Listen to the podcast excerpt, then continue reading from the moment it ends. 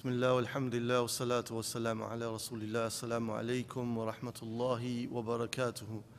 Continuing with our journey through the series of the heaviest deeds, and that is pertaining to good character and mannerisms which are taught to us through Islam. And we find, and we will come to find even more, that the reality is that every aspect of our lives, Islam has teachings pertaining to good manners for that area of our life. So that is a blessing from Allah subhanahu wa ta'ala. What we're going to talk about today is pertaining to a reality that many of the creation of Allah subhanahu wa ta'ala engage in, and that is the issues pertaining to traveling, the adab and some basic fiqh pertaining to safar. So throughout the world people are traveling, and some of the issues that we're going to mention today, for you yourself, they might be a bit abstract because you're living in modernity, you're living in luxury. So you may not be able to relate to that particular issue right away. But the reason it's important for you to know is, number one, it's knowledge, it's ilm, so you need to know it. Number two, don't ever feel that your situation is permanent. Things are not to be taken for granted. Societies, countries, regions, they all change. The situations change very quickly. You can find that within a space of two to three years, a nation goes from being rich and full of having modernity and luxury to being very poor. It can happen, it can take place. So these issues that we learn are very important, even if you cannot relate to them directly straight away. So we know that traveling is something which is very difficult and arduous for most of Allah Azza wa Jal's creation on this earth. When they travel long periods of time or long periods throughout the earth, it's not easy for most people. It's something which is difficult. And that's why the Prophet ﷺ said in the hadith in Bukhari and Muslim, "As-safaru qit'atun min al-'adab," that traveling is a portion of torture or punishment. "Yamna ahdukum ta'amuhu wa sharabuhu wa nawmuhu fa idha qada nahmatahu falyu'ajjil ila ahlihi." It prevents one of you from his normal habits of eating and drinking and sleeping patterns. So when you have completed your objective from the traveling, then return as quickly as you can to your family. This was the advice from the Prophet sallallahu alaihi wasallam. And it is the reality, as I mentioned, that many people, when they travel, it's something which is extremely difficult and not easy. So when somebody is traveling and leaving his family, what is his family supposed to say to him when he is traveling? أحسنت أستودعك الله دينك وأمانتك وخواتيم عملك أو عملك. طيب, these are the words that are to be said to the one who is traveling. And the one who is traveling himself, he should really ponder and think that, as the Prophet ﷺ said, that this is something which is difficult and this is something which is torturous upon me, and it's not guaranteed that I'm going to return. So I have to ensure that when I'm traveling, I'm leaving my family, I leave them on good terms. Any issues that I have between anybody in my family, I need to correct that. Don't think that every time you leave your house, whether it's a long journey or a short journey, that is guaranteed for you to return. So how horrible is it? How not nice is it that if you've had an argument and that was the last thing that you had with your loved ones in your life? So when you leave your house, ensure that you leave based upon love, reconciliation, based upon comp compassion, even if it's just a daily journey, because you're not guaranteed that you're going to be returning to your loved ones in the, in the house, right? So ensure that you leave upon good terms. Ensure that you complete the rights of those whose rights you have taken from debts or other things, arguments or anything of that nature. طيب. Also, when the person is traveling, before he travels, what is he supposed to do? Istikhara, right? You make istikhara, you pray istikhara, which is that you're seeking from Allah subhanahu wa ta'ala, should I take this journey on this aeroplane? Should I take this journey on this day? Is it beneficial for me? So it's always beneficial and productive for us to make istikhara with Allah subhanahu wa ta'ala. Because if there's anything which is negative in terms of outcome, then Allah subhanahu wa ta'ala will change our direction for us, make it difficult for us to fulfill what we were trying to do. That is the reality of istikhara.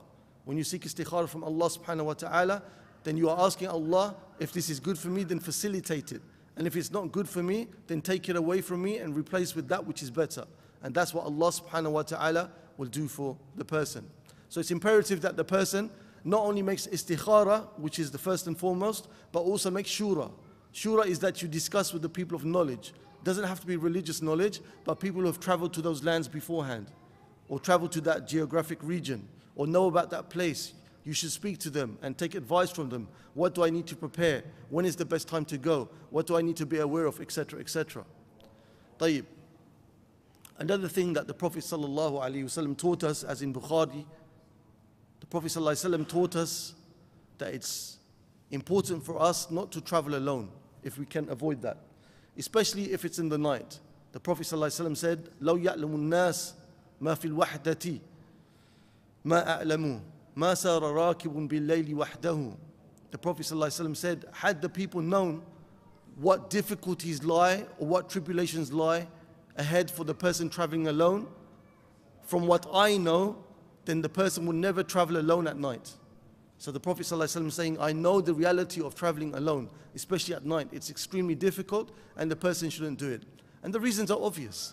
When you travel, you come upon so many difficulties and so many challenges can, you know, arise suddenly. So if you have those around you that are righteous and good friends or good companions, then they will help you, inshallah, to seek the reward from Allah subhanahu wa ta'ala. When you travel in a group, as is recommended, recommended by the Prophet sallallahu alaihi wasallam, what is it that you should establish when traveling in that group? Leadership, the Amir, right?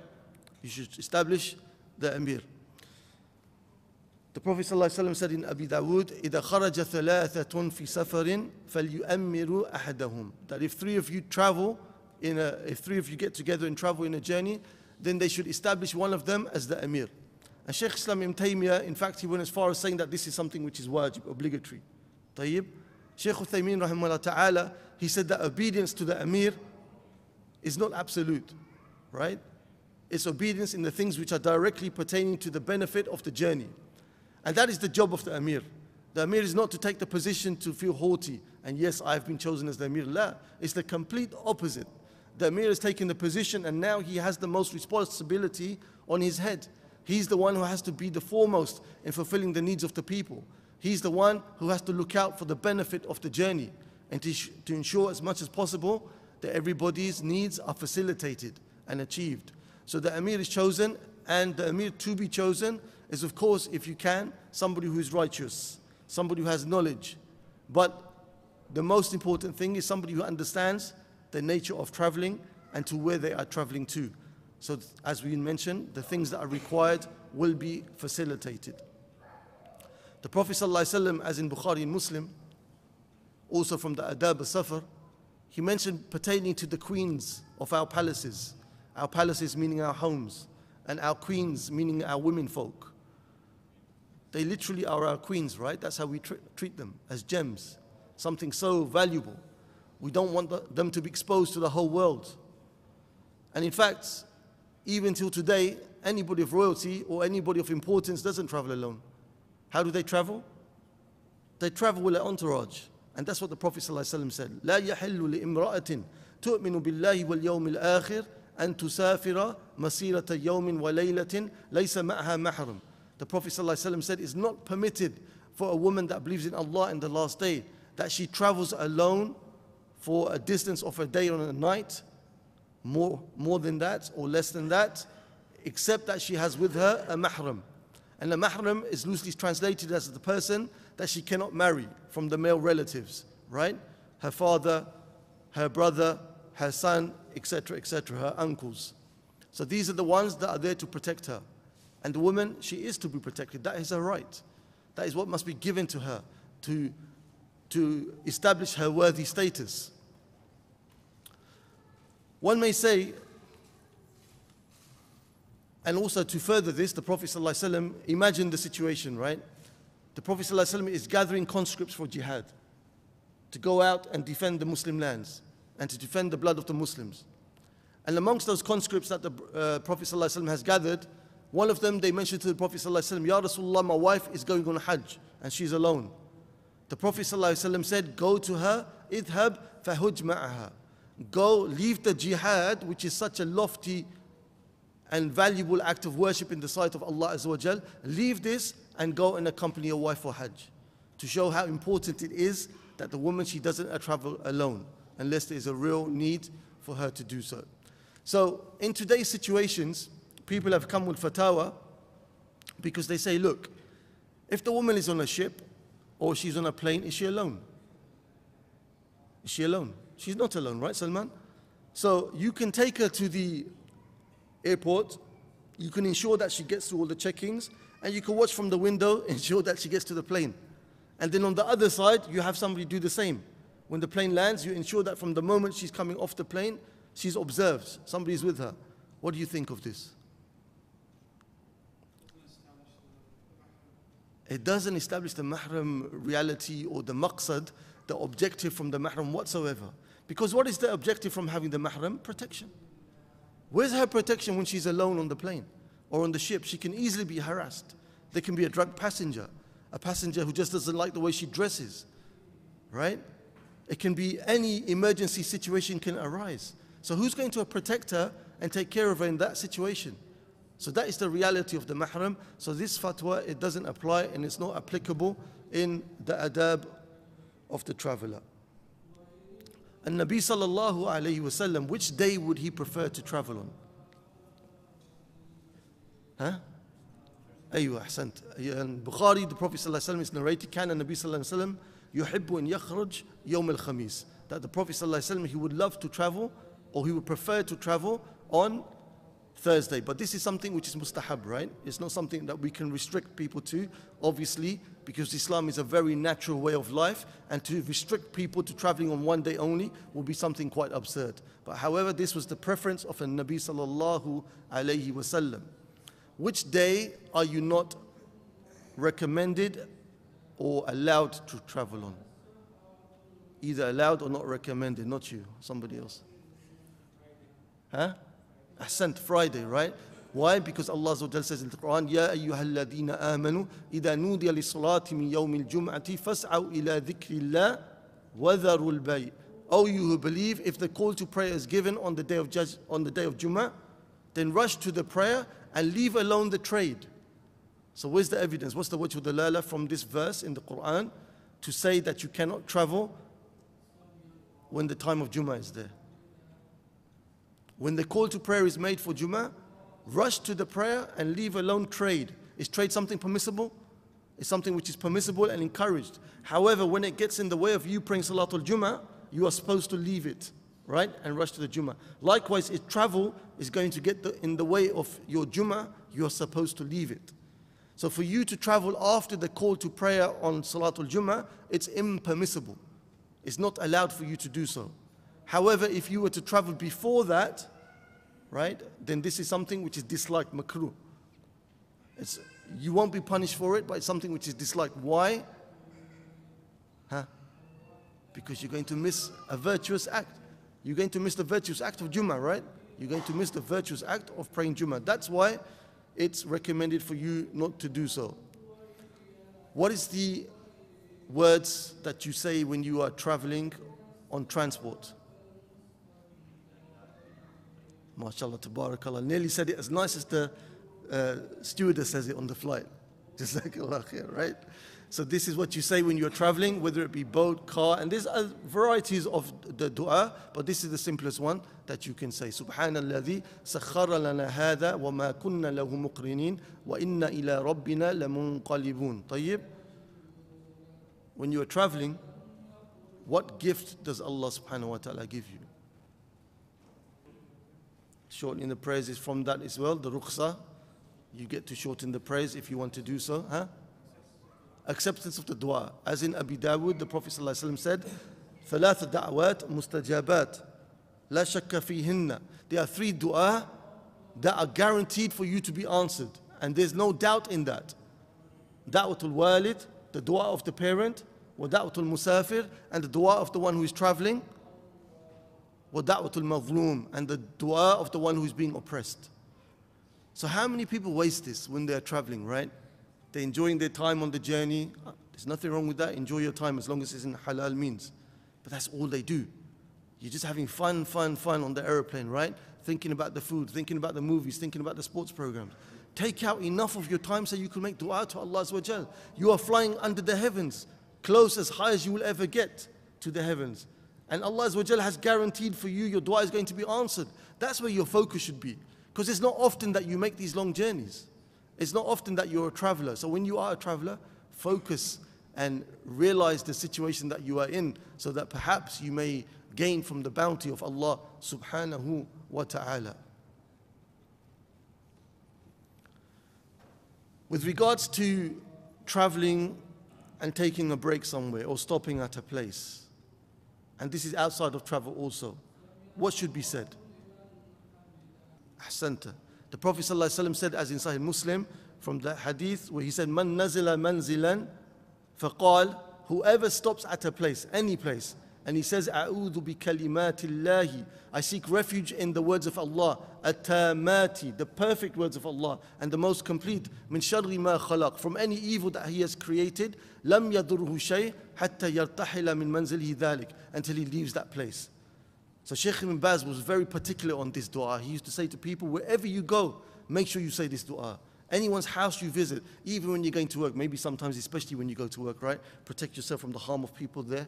Wherever you go, wherever you're traveling, make sure you say this dua. You will be protected. I've seen a video of some brothers, they're proving this. I, they didn't intend it, but they were saying, they were showing that one night they slept in the desert. And underneath their mattresses, they woke up in the morning, they lifted up their mattresses. There was these huge scorpions connected to the mattress, how, clinging onto the mattresses. Not one, but many. And they were saying, this is the power of this dua. We slept on this mattress with the scorpion underneath, and it didn't touch us. So from Allah's fadl, and the Prophet ﷺ's mercy is that he guided us to such deeds, that we should say such a thing. What is the mannerisms pertaining to returning from a journey? What should the person do when he's returning from the journey pertaining to him and his family? You're returning from your journey? Inform your family in advance. The Prophet ﷺ recommended this. Why? So your family can prepare for you, so that when you come home, you find your beautiful, beautiful wife. You don't have a panic attack. She doesn't have a panic attack. She looks more like the mother-in-law than the wife you left. It's better for you, and it's right for you to inform them that you are returning at such and such time, so they have time to prepare themselves and to get themselves back in, into order for you. What is the sunnah that the Prophet ﷺ used to do upon returning to the town or the city from a journey? What is it that we should be doing as narrated in Bukhari Muslim? Huh? You should go to the local masjid if it's easy for you on your way. As Anas radiallahu anhu said, that the Prophet ﷺ, whenever he would return from a journey, he would, the first thing he would do was go to the masjid and pray two rak'ah. Why do you think this is? Shukr, right? Give thanks to Allah Azza wa Jal.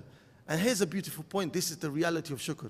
Many of us, we feel it sometimes in the heart, the lucky ones amongst us. The least of the shukr that we give is we just say it upon the tongue. But the Prophet ﷺ is narrated not only in this hadith, but in Bukhari and Muslim. Aisha radiallahu anha, she said, كان النبي صلى الله عليه وسلم يقوم من الليل حتى يتفتر قدماه أو حتى تتفتر قدماه. That the Prophet ﷺ used to stand the night prayer until his feet would become swollen and cracked. فقلت له يا رسول الله لما تصنع هذا? O Prophet of Allah, why do you do this to yourself? وَقَدْ غَفَرَ اللَّهُ لَكَ مَا تَقَدَّمَ مِنْ دَنْبِكَ وَمَا تَأَخَّرَ. And Allah Azza wa Jal has forgiven you all of your sins. All of your mistakes have been forgiven for you. He said, أَفَلَا أَكُونَ عَبْدًا شَكُورًا. Should I not then be a grateful slave? So the true reality of shukr is what? Is to worship Allah Azza wa Jal. So this is the true way that shukr is shown. That's why when the, when the Prophet ﷺ would return from journey, he would pray. And if we want to give shukr, the reality of shukr is to pray and to do other acts of good deeds. When are you considered technically to be a traveler? Is it once you put on your clothes? Is it once you packed your bags? Is it once you made the intention? Intention? Is it once you hugged your family and stepped out of the door? What you gonna say at the back? Intention, good. You don't speak. Jazakallah khair. MashaAllah, Salman's a top student. Hafizakallah. Khair. Okay, brother mentioned Salman. What did you say? Ahsant. When you've left the confines of your city, when you've left the city walls behind you, right? Your city is now behind you. That's when you are now considered a traveler. So the, the rukhsa of the siyam, okay, leaving alone the fasting and the uh, joining of the prayer, starts once you've become a traveler, which is when you've left that uh, point from your city. The distance wherein one is to be considered a traveler. Any ideas? eighty kilometers tends to be the majority opinion. There is another opinion. Does anyone know what it is? Convention, convention, considered travel. What's, con what's considered customarily, the norm, okay, the urf of the community or the place that you live. And this is the opinion of Ibn Taymiyyah. He said that that which has not been defined by the Sharia, then it's left to the norms of the people to define it, right? However, the, the better, I can't say that because I'm not a scholar, but many say that the better is to have this dhabit, is to have it defined as eighty kilometers, because people differ from place to place and from time to time, and it causes a lot of confusion. So when you have it fixed for you as eighty kilometers, that is something which is well and good. If one intends to stay for more than four days at his place of destination, what then happens? Ahsant, ahsant, jazakallah khair. So if you have an intention that you want to stay at your destination for more than four days, then the moment you land at your destination or arrive to your destination, the rukhs of the safar, the, the permissions of the traveler stop for you, okay? So you're then not allowed, like the brother said, to join your prayer, to shorten your prayers, right? If you intend to stay for more than four days. However, if you ended up staying for more than four days, but you didn't intend to do so, right, then you can continue to join the prayers and take the other rukhs of being a musafir, because you did not stay, stay there out of your own will. You were held back for whatever reason, right? Maybe you got sick or something of that nature. And that's how you understand some of the narrations, like Ibn Umar radiallahu anhu, it's narrated about him that for six months in Azerbaijan, they used to take the rukhs of the safar, but this was because they were prevented from traveling. Tayyib, and Allah Azza wa Jal knows best. How long can the person wipe on his socks as a traveler? And? And three nights, as in the hadith of Safwan Ibn Asal and others. Very good. Which salah is not obligatory upon the musafir? Huh? Salatul Jummah. Salatul Jummah. Is this in all situations? This is as long as he is traveling. However, if he stops at a place, then he has to answer the call, right? But whilst he's actually traveling, then it's not obligatory upon him. How would you pray the salah on a plane whilst you are traveling? You have to ask permission to stand and pray. This is the first thing. If they don't give you permission to stand and pray, you pray sitting, right? If you cannot even face the qibla, you try to face the qibla as much as you can. If you cannot even do that, then you pray in the situation you are in. However, there's an exception which Shaykh Uthaymeen mentioned. He mentioned if it's from the prayers that you can combine, that when you land at your destination, you can combine the dhuhr to the asr or the maghrib to the isha, then it's better for you to delay your prayer so you can pray in the correct way with all the shurut and the wajibat and everything else. Tayyib. What do you say when the plane goes up or down, or whether you are on land and you are climbing up or you are climbing down? So when you're going up, you say Allahu Akbar. When you're coming down, Subhanallah. Okay? If you are praying behind a muqim, a resident, as a traveler, right, you are musafir, it's allowed for you to pray too. You come and you pray in the masjid behind a resident imam. What do you do? You follow the imam and you pray full, okay? Tayyib, inshallah. This is the end of what I wanted to say today as a mulakhas of the adab of the uh, traveler, the musafir, and we ask Allah subhanahu wa ta'ala to make it heavy in our scale of good deeds, and I hope it was of some benefit. If you have any questions or clarifications, then feel free, inshallah. Jazakumullah khair. Naam.